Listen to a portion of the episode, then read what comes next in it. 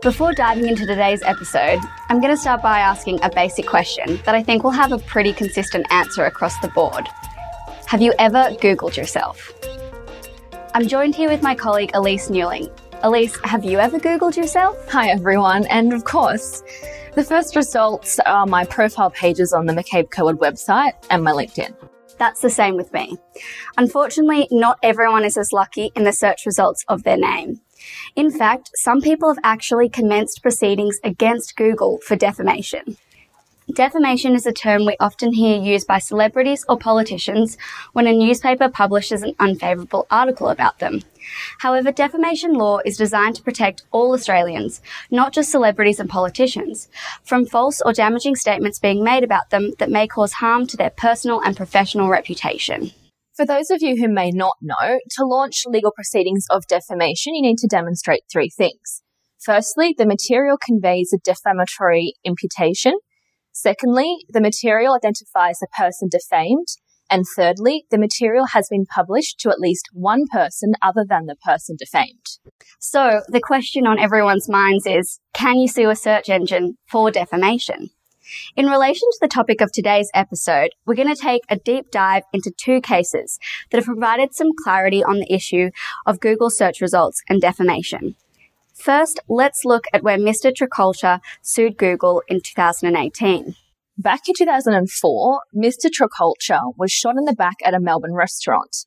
As a result of this incident, his image began to appear with those of underworld figures when someone Googled something like Melbourne criminal underworld photographs. When Mr. Trkulja's name was entered into Google, the search engine's autocomplete function also came up with suggestions like, is a former hitman, criminal and underworld. Oh, wow, that's not ideal. And sometimes I get worried about embarrassing Facebook photographs from 2010 appearing in Google searches. Well, funnily enough, Mr. Trkulja was so unhappy about these Google searches that he began proceedings in the Victorian Supreme Court alleging the images and autocomplete predictions were defamatory. And at first, things were not smooth sailing for Mr. Trkulja. He was blocked from pursuing his claim by the Victorian Court of Appeal when they held that his case had no real prospects of success and should be dismissed. During these proceedings, lawyers for Google argued that it would be entirely irrational for someone to assume that when they searched underworld figures in Google images, everyone who appeared was a criminal. And it was generally accepted that these search results would show images of a criminal's victims, witnesses of crime, and even actors who played those characters in movies. This result did not deter Mr. Trkulja, though, did it, Elise? No, it did not. Mr. Trkulja sought special leave to appeal the decision of the Victorian Court of Appeal to the High Court with great success. In a unanimous judgment, the High Court found that while it was clear that recognizable movie stars were not criminals or even associated with them, when a person is unknown, such as Mr. Trkulja, it is entirely reasonable for a person to assume that person might be connected with criminal behavior.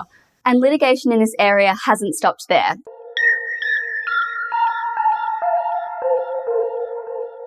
Just last year, the Supreme Court of Victoria ordered Google to pay $40,000 in damages to a Melbourne lawyer, Mr. Defteros. Mr. Defteros was a criminal lawyer whose clients included people associated with the Melbourne gangland wars. The plaintiff himself was even charged with conspiracy to murder, but those charges were later withdrawn.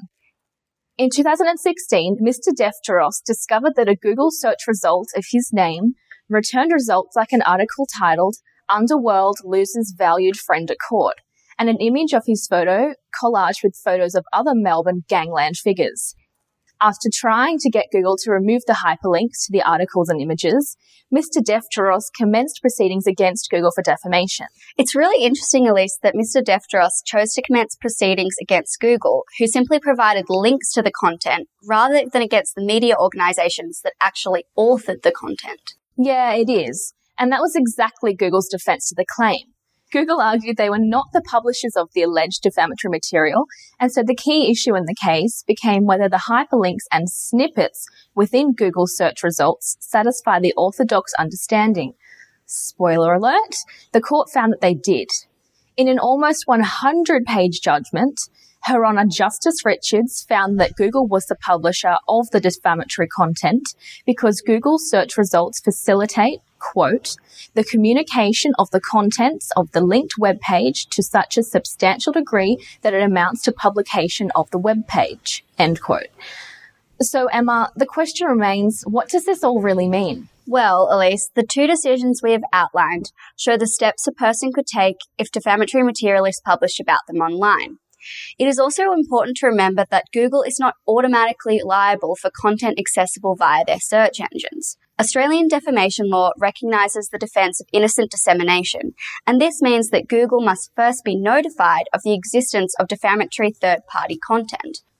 Once notified, Google must assess and respond to the claim within a reasonable period before it will be held legally responsible for the publications. In Mr. Defteros' case, the court considered the reasonable period to be seven days. There are also actions individuals can take themselves to prevent their online profiles from appearing in Google search results. For example, ensuring your Facebook, Instagram, and LinkedIn profiles are set to private will mean that these profiles and images from them will no longer appear in search engine results. Take, for example, your LinkedIn profile. If it's set to public, that profile will be one of the first things to appear on Google when you search your name. If you turn off your profile's public visibility, Google will no longer be able to access the information from your profile. Once you adjust this setting, your LinkedIn profile will disappear from search results within a few days or weeks. As LinkedIn says themselves on their website, quote, the speed at which your information gets updated or removed from those searches depends on how often each search engine updates their information. End quote. LinkedIn does not control that process. It's a really interesting topic, Elise, and there's a lot to think about. If you enjoyed this episode, you should check out episode 27 on digital defamation and how comments on platforms like Facebook can land you in legal hot water. Bye, everyone. Thanks for listening.